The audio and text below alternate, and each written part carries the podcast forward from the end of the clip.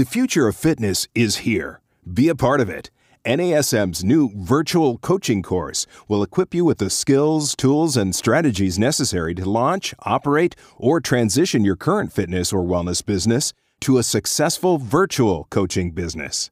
As a virtual coaching specialist, you'll open yourself up to a whole new world of opportunities, being able to help clients from around the world anywhere and anytime. It's the ultimate flexibility as a trainer while also creating new revenue streams. Start the next phase of your training career with NASM's virtual coaching specialization. Sign up today at nasm.org or call 1 800 460 6276.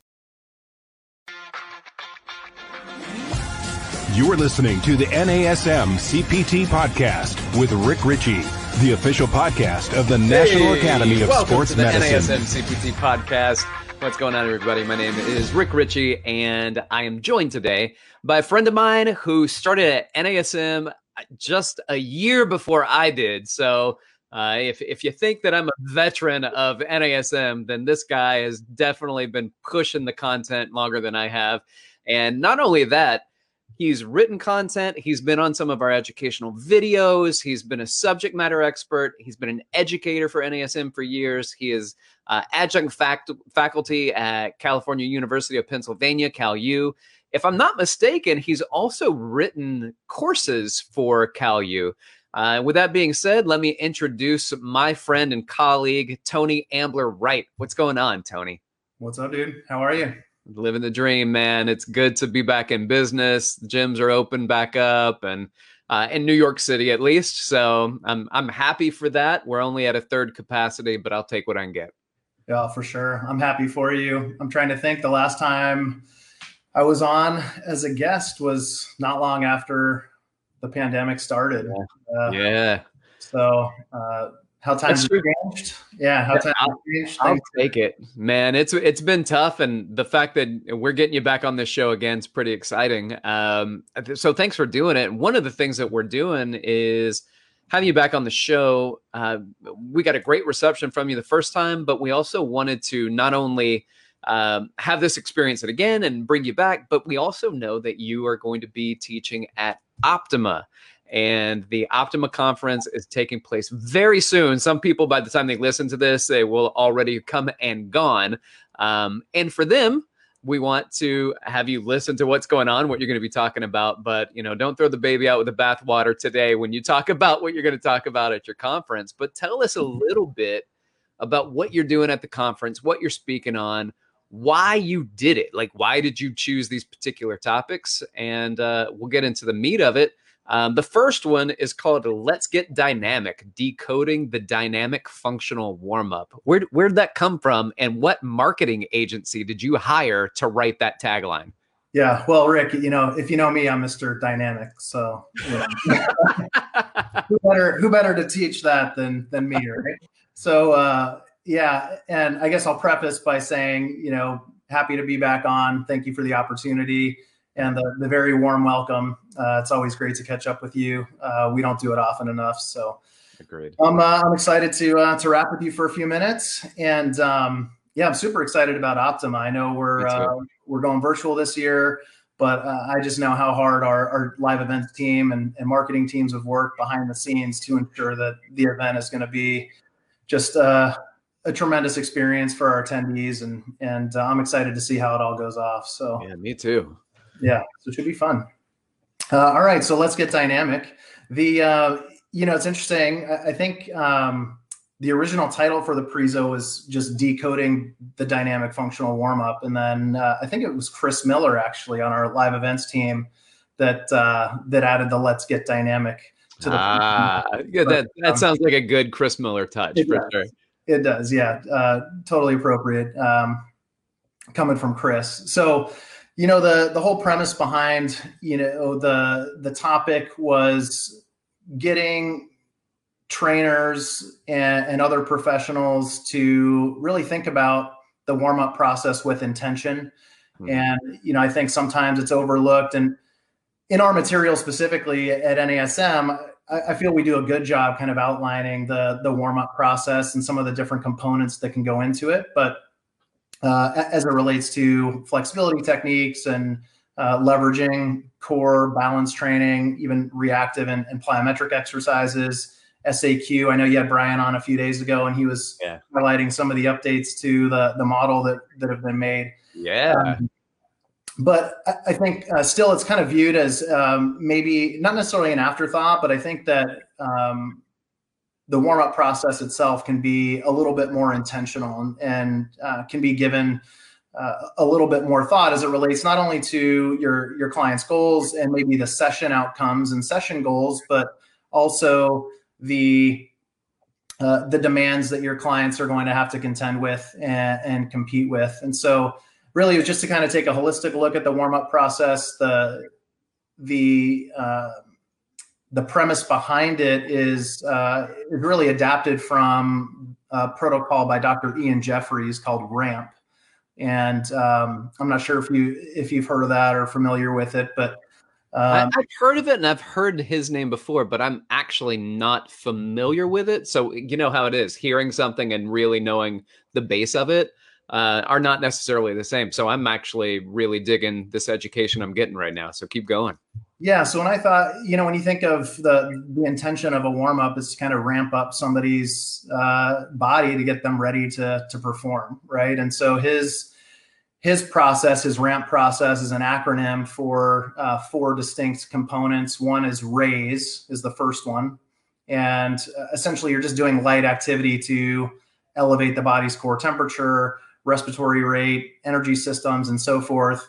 And then the, the next two components are activate and mobilize. And then the final step is potentiate. And so he's kind of outlined this four step process to optimize an individual's preparation for activity. And so, um, you know, that really resonated with me. And um, and how we like to do things at NASM. We systematize everything for sure, and, and have processes for everything. And so, uh, what I did is I kind of adapted um, my topic and and my view on uh, the dynamic warm up process from from that four step ramp uh, protocol. And so. Um, I use the same acronym RAMP, but uh, instead of raise as the first step, our first step is going to be restore or reset range of motion. And you know that kind of falls in line with our uh, approach at NASM to preparing the body to uh, to perform, preparing the body for activity by identifying areas that may need greater ranges of motion and implementing myofascial techniques and flexibility techniques to uh, to address that. And really, the the purpose behind that is to optimize somebody's mobility potential.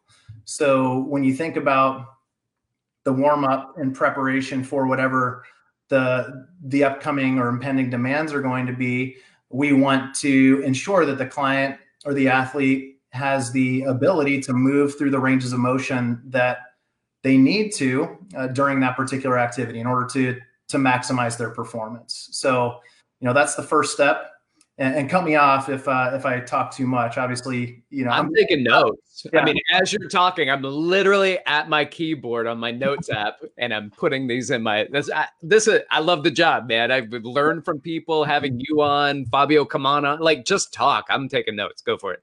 Cool. Well, you know, I'm glad you prefaced by saying don't uh, don't give away too much because you know me, I'll I'll talk to you. um, the term loquacious comes to mind. no. Go ahead. Uh, so anyway, that's the first step: restore um, range of motion. And so we would leverage. Uh, you could leverage assessment results for that, right? Based on movement assessments or mobility assessments. You could also uh, leverage the patterns or the the uh, demands that are going to be placed on the client. Let's say you're going to be doing a particular workout with them uh, in the gym. Uh, we'll just say, let's say a, a, horizontal pushing, horizontal pulling, and let's say more of a, a knee dominant uh, lower extremity exercise day. Well, based on those particular patterns, we know that the shoulder has to have good range of motion through horizontal abduction you have to have good thoracic rotation, maybe good thoracic extension. And then in the lower body in particular, you have to have uh, adequate dorsiflexion. And so those are the areas that maybe you want to address or emphasize with that first step from a mobility perspective. Just giving somebody the potential to move through ideal ranges of motion for those particular patterns so that they can maximize what they do when they're pulling, uh, pushing, and and um, either squatting or lunging or stepping uh, stepping up. So that's the that's the first step. Restore or you know. And restore is is it solely done through things like foam rolling? Or are there other means and methods of which you would be utilizing this in a in this kind of dynamic pitch yeah, so I think um, for the the fitness environment, you would use a, a combination of myofascial techniques. So uh, perhaps rolling, and then also included in this would be your flexibility techniques, whether it's static stretching and or active stretching techniques.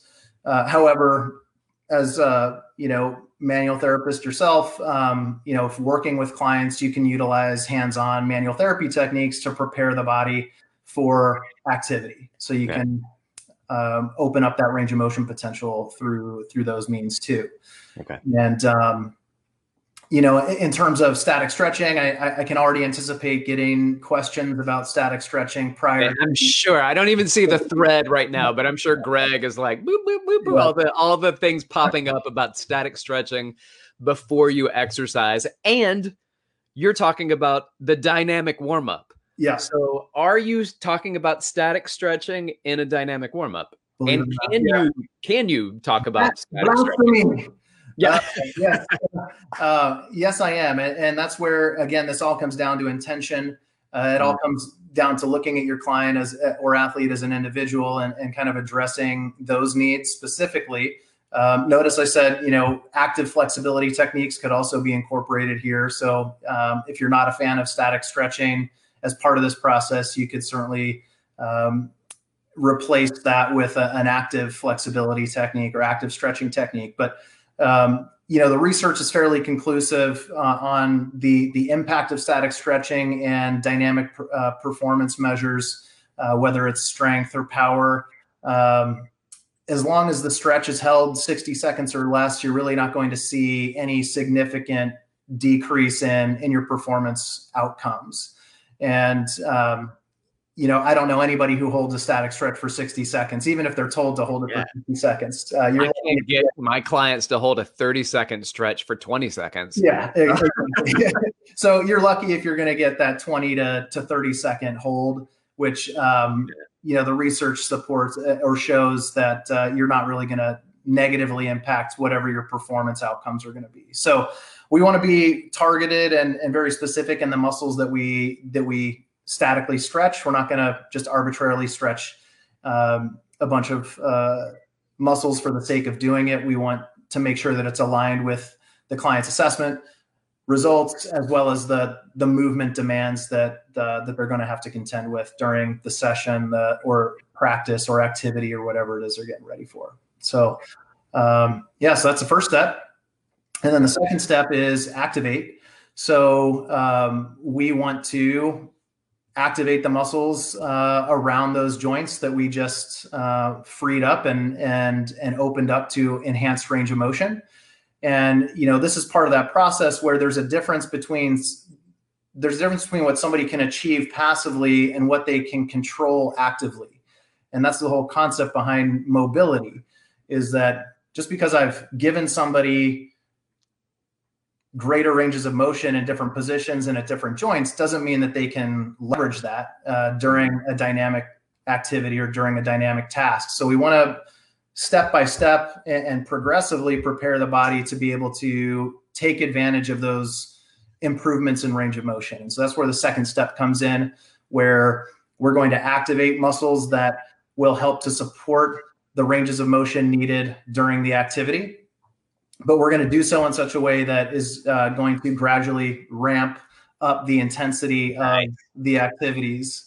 So typically, we're going to if uh, you know if you're looking at at kind of the NASM approach to things, this would be more isolated activation work. This is where you could incorporate some core stabilization techniques, hip stabilization, uh, just lower threshold activities that um, just target specific areas of the body that are going to uh, going to be working during the the working session, if you will. So, um, you know, keeping with the uh, the example that that I brought up earlier, um, that could be something like, you know, okay, we've just opened up or restored uh, range of motion at the ankle into dorsiflexion. Well, now we want to do some simple activation exercises for the anterior tibialis, maybe the posterior tibialis, to um, really get the nervous system and the the muscles working through that new range of motion um, in more of a lower threshold, lower demand task. And once we reestablish that coordination and that control locally, then we can get into you know larger, uh, more dynamic patterns uh, to further reinforce that range of motion. So that reminds me of a term that that we used to have in our text. I don't think we have it anymore. And Shirley Sahrmann, uh, a wonderful uh, physical therapist and a researcher on a university level, she did great work, and I've had several of her books used something uh, a, a, phrase called naive flexibility mm-hmm. and that was you know being able to have a range of motion but if you don't have the strength to move through that range of motion what's the point right yeah. so there's this naivety to the this flexibility you're practicing some range of motion but if you don't add the strength component to it then it doesn't actually provide you any functional purpose yeah exactly yeah, uh, spot on. And you know, it's interesting. Um, trying to remember. I think it was in one of our text threads uh, last week. It was Frank Dux doing the splits. Uh, yeah. good old blood sport. Greg, I think that was uh, was that yours, Rick, or was it Greg's? Uh, that was Greg. Greg's got the good that ones. That was a good one. Um, so you know, if you think about uh, martial artists, which I know you know is um, you know you hold true to your heart, um, just with your background just being able to do the the splits passively and getting into that range of motion uh, doesn't necessarily mean that you'd be able to um, kick somebody in the head, right? Which would require similar ranges of motion, but much more control from a dynamic stability and um, speed, uh, speed of movement perspective. And so you'll see that quite a bit.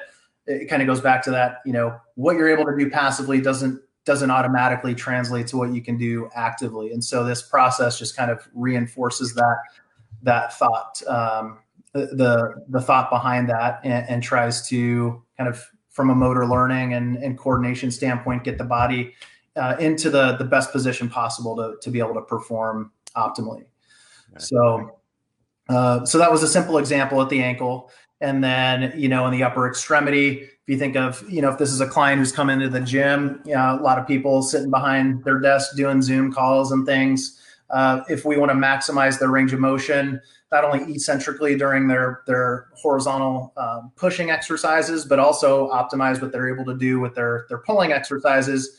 We want to ensure that they have good range of motion through the anterior shoulder, as well as good scapular control. So we might do uh, things like Cobra or any of your scapular stabilization exercises, whether that's Y's, T's, A's, I's, um, you know, whatever letter of the alphabet you you feel like doing that day. So, what's that? Semicolons. Yeah, semi. I don't, I don't know. I don't know what they are. So, uh, so that's our activate step. Really, you know, just lower intensity stuff. Um, focus on on precision technique and execution and without compensation through whatever range of motion your client can control.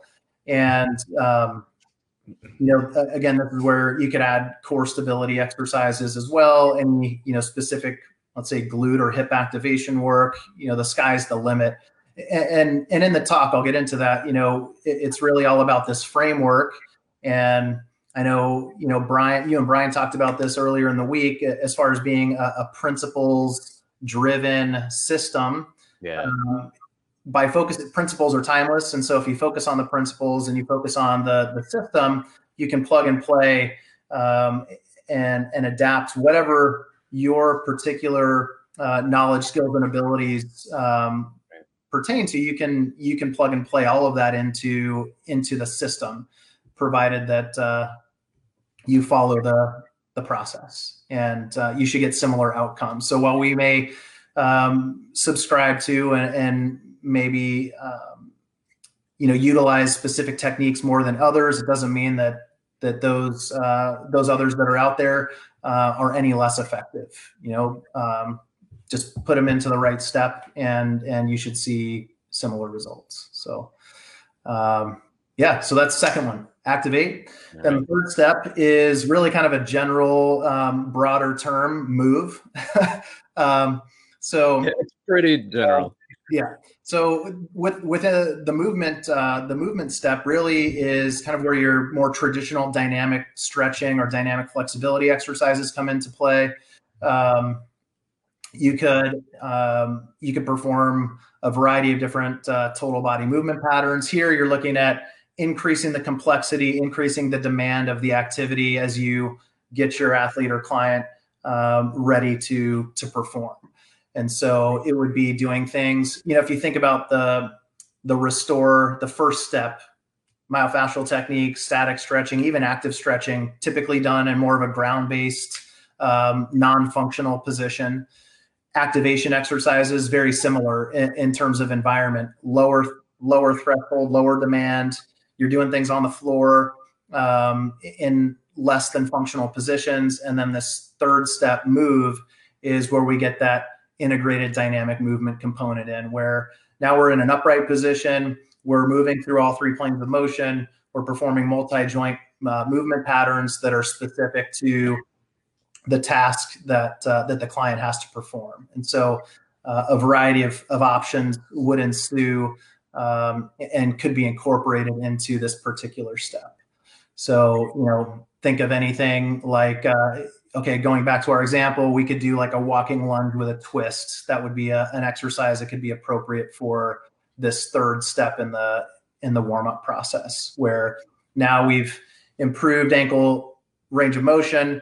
We've uh, worked and um, developed some local control by activating the anterior tibialis uh, through that new range of motion. And now we have to get the body to utilize that functionally so we can do a, a front lunge pattern where, uh, with good form and technique, where now the knee is allowed to track toward the toes and where we're able to uh, work through that new range of motion, uh, dorsiflexion range of motion.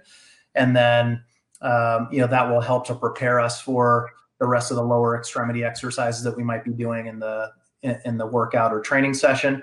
And then in the upper extremity with the rotation, we're getting some dynamic stretching of the lat, um, which may assist us in what we're trying to do in the upper body. But you could do a variety of different patterns. You could do overhead reaches, you know, whatever the whatever the the demand would call for.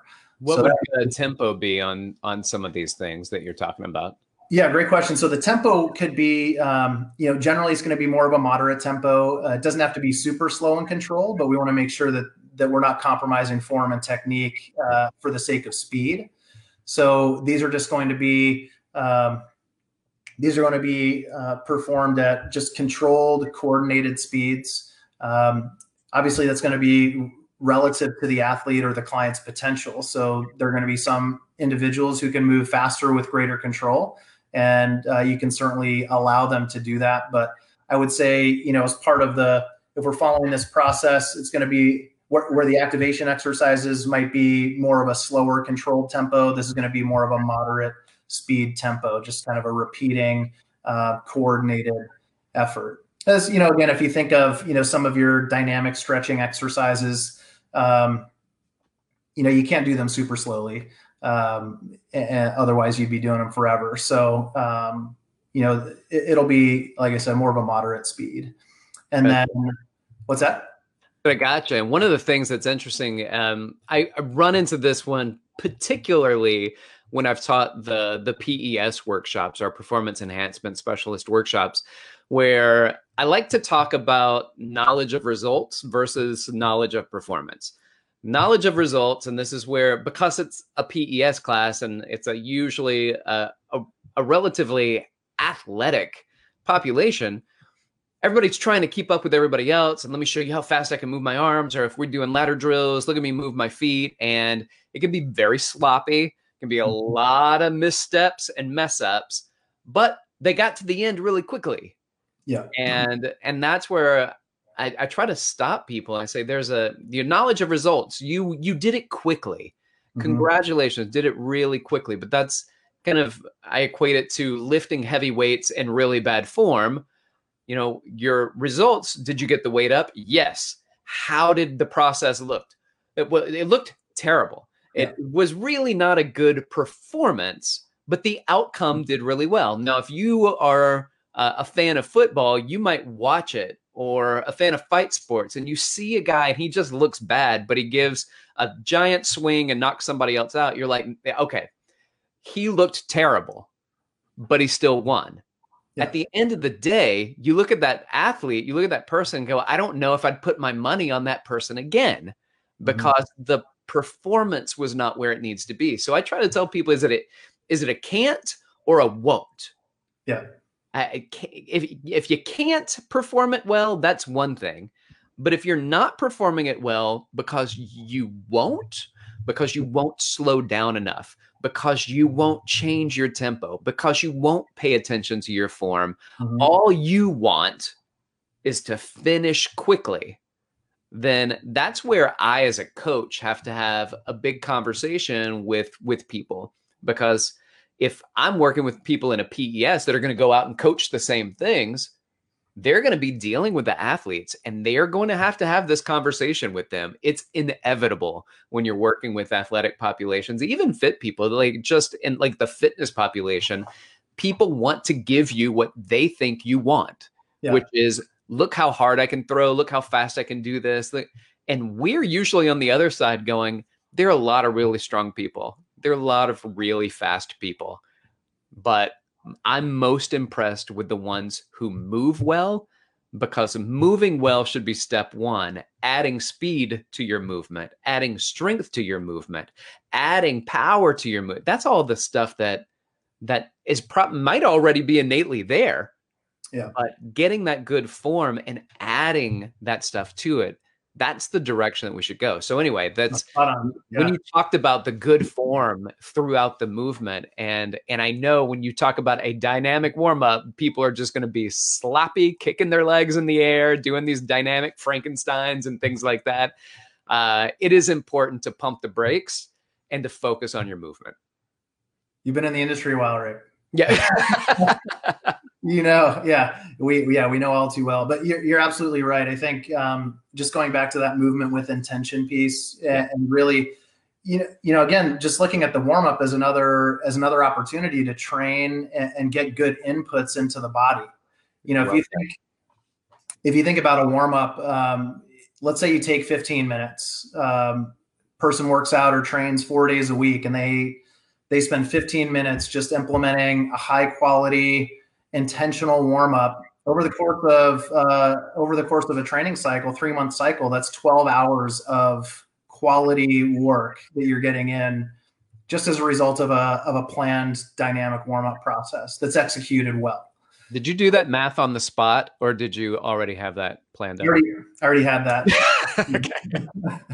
uh, I may, I may, uh, I may mention uh, those same numbers in my presentation. okay. Um, the math works out well. You know, 15 times four is 60, and you know that's an hour a week. So. Gotcha. Gotcha. All right. All right. Good. Trying to keep it simple. Um, have to as I'm getting older. My brain's uh, not working like it used to. But uh, yeah, so um, focus on form and technique, uncompromising uh, attention to form and technique. And then the final step is our uh, very similar to Dr. Jeffreys is our potentiate step. And so it's in that potentiate step where we're really priming. Uh, to this point, we've certainly primed the nervous system and uh, neuromuscular system to uh, to get ready for whatever's to come. But it's this potentiate step where we're going to dial up the intensity. Typically, this would involve uh, more dynamic uh, task, whether it's uh, jumping, bounding, mm-hmm. You know, medicine ball work, something to really enhance the uh, nervous system activation and um, get the body primed for uh, for activity.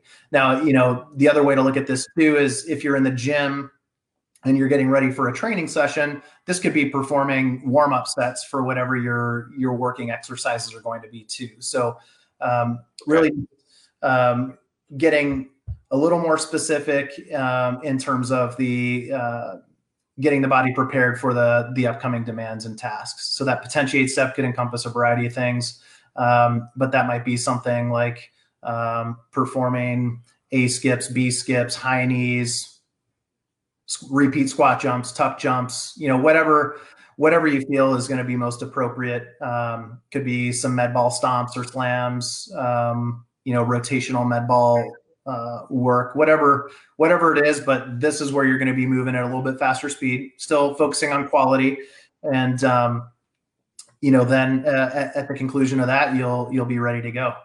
Uh, should have a bit of a sweat going, um, and uh, the body should be primed and, and ready to work. So. Okay.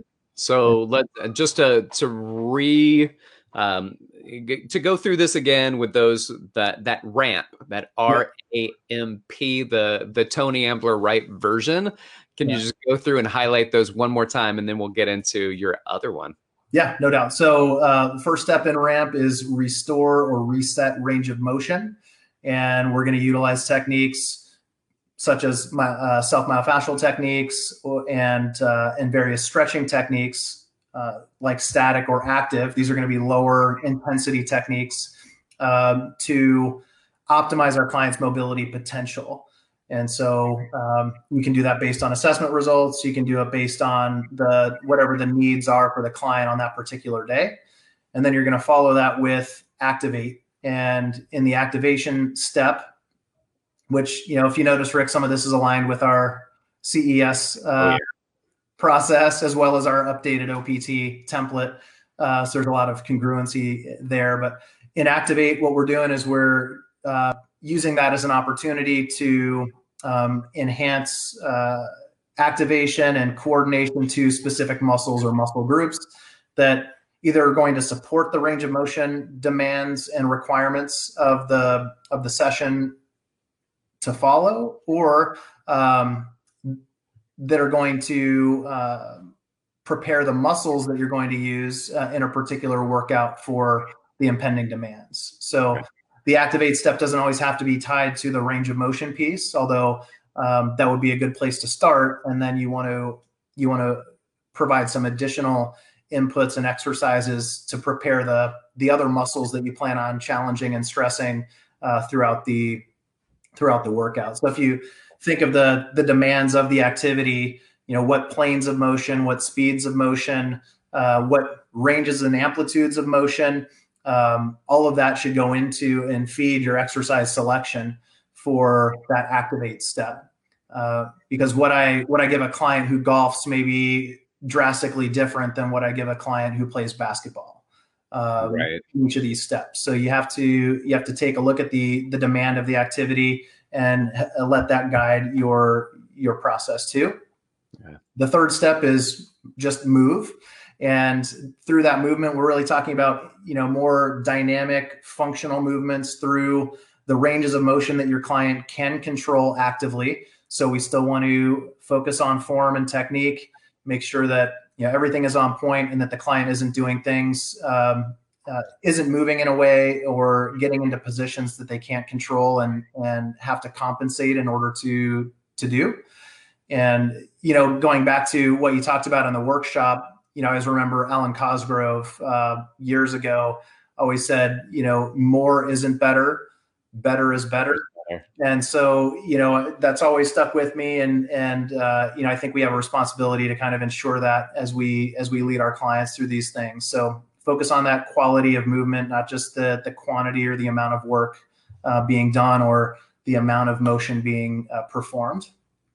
And then lastly, we have our potentiate step. So uh, in that in the move step, we're going to be uh, challenging the body in different planes through different ranges of motion and with different patterns that um, would likely uh, mimic or prepare the the client for what they're going to be doing in their workout or training session or game, whatever the, the situation is. And then the final step is potentiate, where we just do something that's higher threshold, a um, little bit faster speed, greater demand uh, to get the nervous uh, nervous system primed and, and ready to go.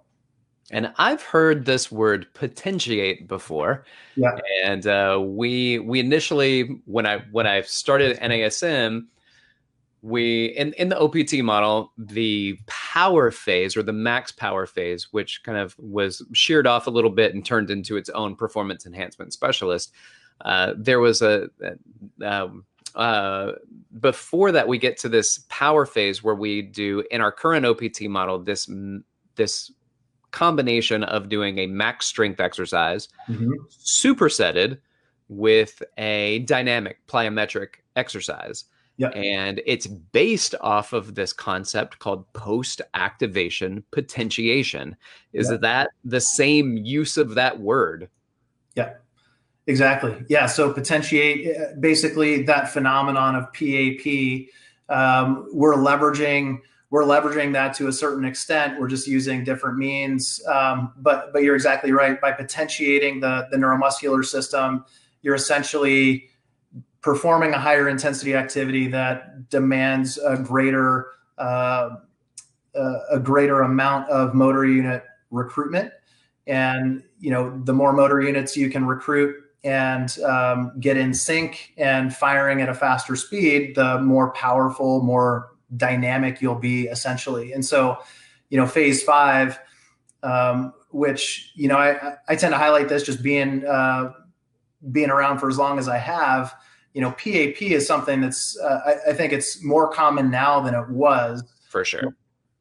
But that style of training, you know, NASM was really one of the first certifying organizations to promote uh, a training uh, style that that would leverage post activation potentiation. I mean that that type of training had been utilized in you know Olympic sports and track and field and weightlifting. Um, going back for some time. But when you look at a, a fitness training system like OPT, nobody 20 years ago when OPT came out, nobody was really talking about doing max strength and power supersets, right? It was in it was in some articles and in some literature. So I don't think NASM gets enough credit, and Dr. You know Mike Clark gets enough credit for some of the things that that um, he built into the model and, and really you know, was well ahead of his time in um, in a lot of ways. And uh, you know, we talk about this all the time with things like foam rolling and stuff that we take for granted every day now in the gym was popularized in large part because of him and, and because of uh, NASM and OPT and and the system that um, that he created and that and that we you know built into our our education and curriculum. And so, yeah, PAP there's a variety of different ways to do it. Uh, obviously, in our phase five, uh, we do the super, the back to back superset. And for those of you, just uh, so we don't get more comments, uh, NASM uses the term superset uh, kind of generally as two exercises performed back to back.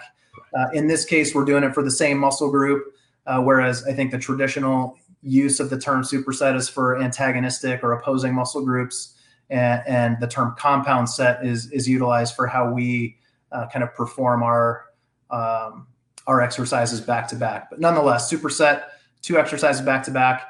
Um, you can also perform. Uh, the terms are used interchangeably, but I think how we how we use it in the OPT model is really more of a form of contrast training, where you use contrasting loads. Uh, so in phase five, we have that max strength followed by uh, an explosive or power exercise. Uh, however, the other form of PAP is what's called complex training.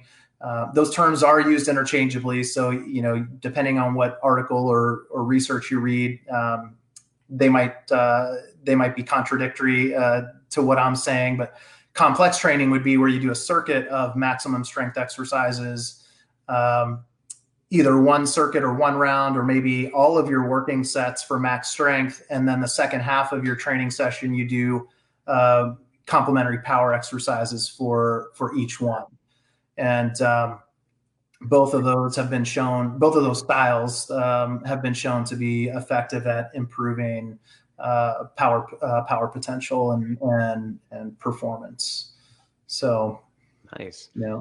Well, well said very clear. And uh, the baby hopefully has not been thrown out with the bathwater that you didn't cover everything in in our time together right now that, that you're covering in the conference exactly well what you're what, what you're not getting right now is you're not to you're you're not getting me uh, sweating through uh, some sample routines oh, That is people love to see that. Yeah, I'm gonna I'll show up for that. Don't worry.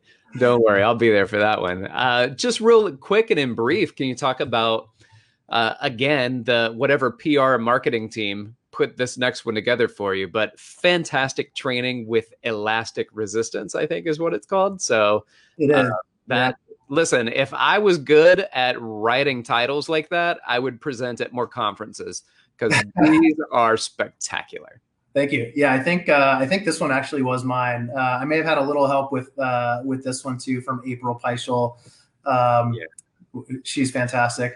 But um, yeah, you know, interestingly, this was uh, a topic that had been selected and that I had um, uh, that I had submitted well before uh, COVID. And you know, I think it is timely though, as as more people are electing to train at home and and, and probably realize that um, they can exercise and, and still stay healthy and, and do things at home. Um, elastic resistance training, leveraging uh, elastic resistance as a modality or as a training tool um, can be extremely effective uh, across a wide variety of goals and adaptations. So, uh, in in my session at Optima this year, really highlighting the the benefits and the use cases for elastic resistance training, talk a little bit about you know the differences between the different elastic resistance types uh, that you might see out there, whether it's tubes, flat bands, loops, mm. um, fabric bands.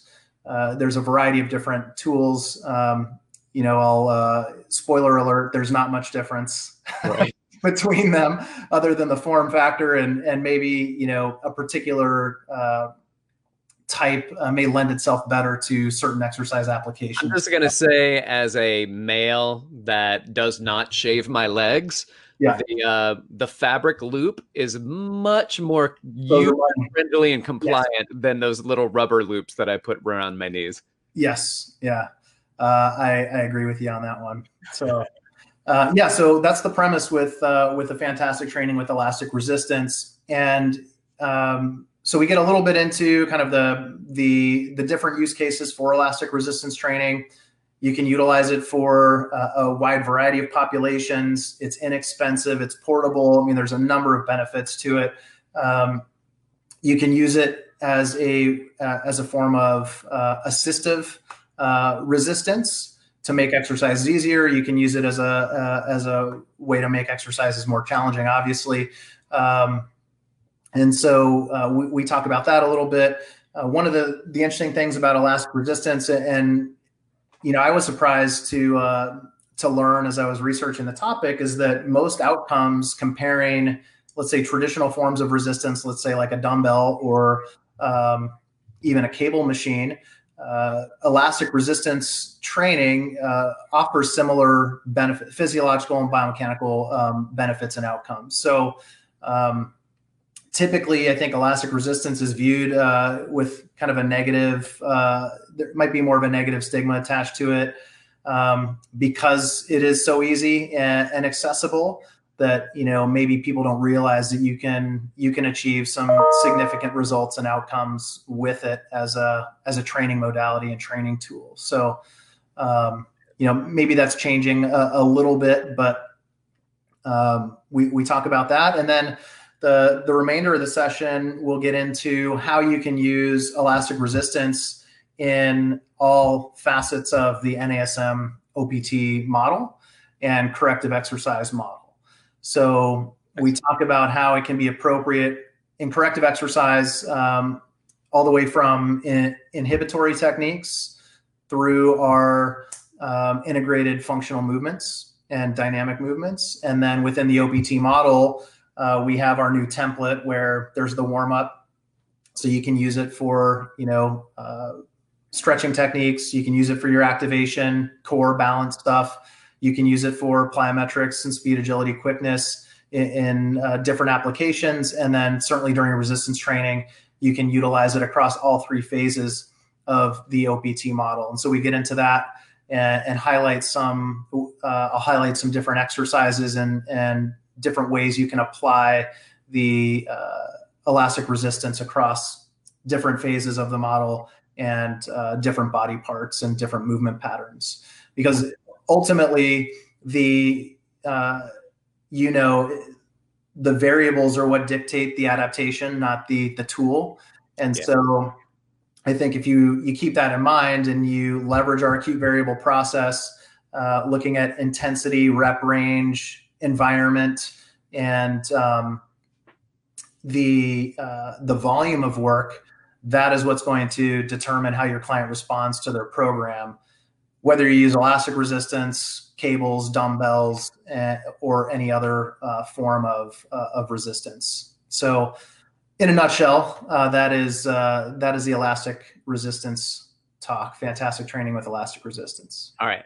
Um, to go along with this uh, fantastic title, I want to put something out there that that I find to be really interesting. And this is what I tend to do together. Is I like doing elastic resistance with suspension training, like doing those together. And hmm. the reason, the rationale behind that is that when you do elastic training, the very beginning part of your range of motion is easier. It's, mm-hmm. you know, as the band stretches, the intensity increases. Yeah. Well, when you do suspension training, usually the opposite is true. The beginning parts of a range of motion is going to be easier like a like a push up if you're doing push up on suspension trainer and you're down low but as you push up you become more and more incline you are uh, you're not horizontal to to to gravity anymore you're becoming inclined so the range of motion doesn't make the exercise easy but that in that range of motion it's easier on your body. So the opposite is true with the band. So i love putting those together. And for people who are training at home it's fantastic because in in some ways you've got these machines that give you a good like isotonic you get the same this tension that's the same all the way through the range of motion. yeah. changes.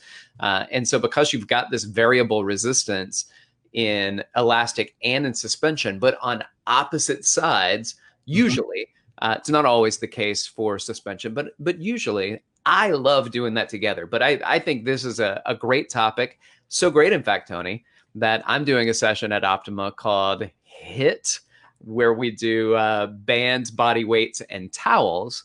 And because people are so used to doing bands and body weight, I spend more time doing the towel workout. So if y'all want to hit up the the band portion that I didn't really incorporate in my high intensity band training, check out Tony's workouts because it's not about the tool, it's how it's implemented. So, taking what he does, the exercises provided, and then adding some of the high intensity protocols from mine, I think is a is it's a slam dunk. It's a slam. Come to both of our sessions, is what I'm saying. Yeah. Yeah. I want to come to your session. So. I want to come to your session too. Um, all right, so let me g- kick it over to our producer, Greg. Greg, this is not a normal time we usually record this so i do hope uh, we had some people pop up in in the the show and were there any questions that were asked for tony yeah there were a few questions greg and... i see you're he's spinning right now so uh, i'm not sure greg is actually going to be joining us i see greg. he sent you, me a message me? Um, having trouble connecting which is currently i see greg yes do you see him I see Greg. Yeah. Oh, can, can you hear my me? connection that's off. All right. Uh, so Ashley Go ahead. in the chat, chat wants to know what is your favorite resistance band workout or exercise? Oh goodness.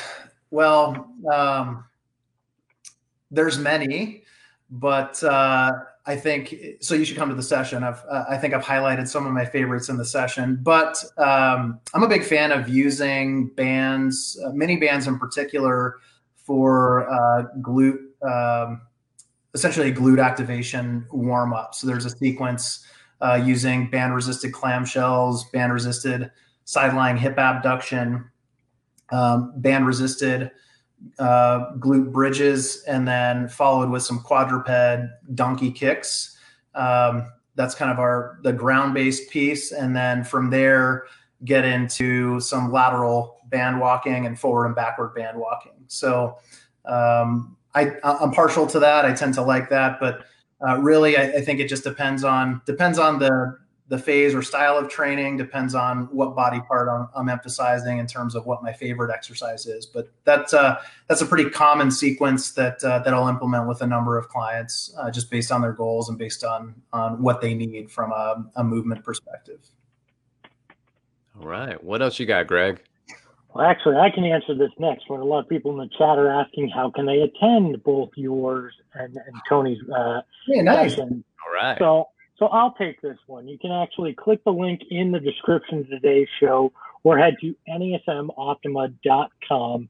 Register for the NASM Optima virtual conference, which will run next week, October 13th through the 16th. They're day long uh, video sessions. You can attend multiple uh, sessions during those days. You can also watch them on demand for uh, up to 30 days after the event concludes as well. And then uh, you can earn up to 2.0 CEUs, uh, continuing education units, as well for attending the conference. So highly recommend it, especially if you've enjoyed listening to Tony uh, and Rick today. Uh, I, I, recommend going to both of their sessions. I've experienced their sessions at Optima before, and, and both are fantastic. And I'm not just saying that because I'm here on the show with them. I'm saying it because I actually mean it. So. Oh, thanks. Thank Appreciate that, Greg. Uh, Tony, any um, any way that people may want to keep up with you that they can do so? Social media, email address, things like that. Yeah. So, uh, admittedly, I'm I'm terrible on social media, but you're more than welcome to uh, to find me there. Facebook, I'm I'm at Tony Ambler Wright, and then on Instagram, uh, my handle is at T Ambler Wright, no hyphen. So it's T A M B L E R W R I G H T. And then email, uh, certainly you can can reach me there. It's tony ambler tony.amblerwright. Again, all run together, no hyphen in there, at nasm.org. So, Perfect. Yeah. All right, man. Well, thank you so much for your contributions to the fitness industry, what you've done throughout the years with NASM, and uh, and thanks for for being on the show. I appreciate it. I appreciate you, my friend, and I look forward to catching up to you with you face to face again someday. I know it. I know it. Likewise, man. It's always a pleasure. Uh, thanks to everybody who was listening, and uh, look forward to seeing you next week at at Optima. Yeah, me too. Thank you so much, Tony Ambler Wright. My name is Rick Richey. You can hit me up on Instagram, direct message. It's dr.rschey, or you can hit me up at email. It's rick.richey at nasm.org. Thank you so much. This has been the NASM CPT podcast.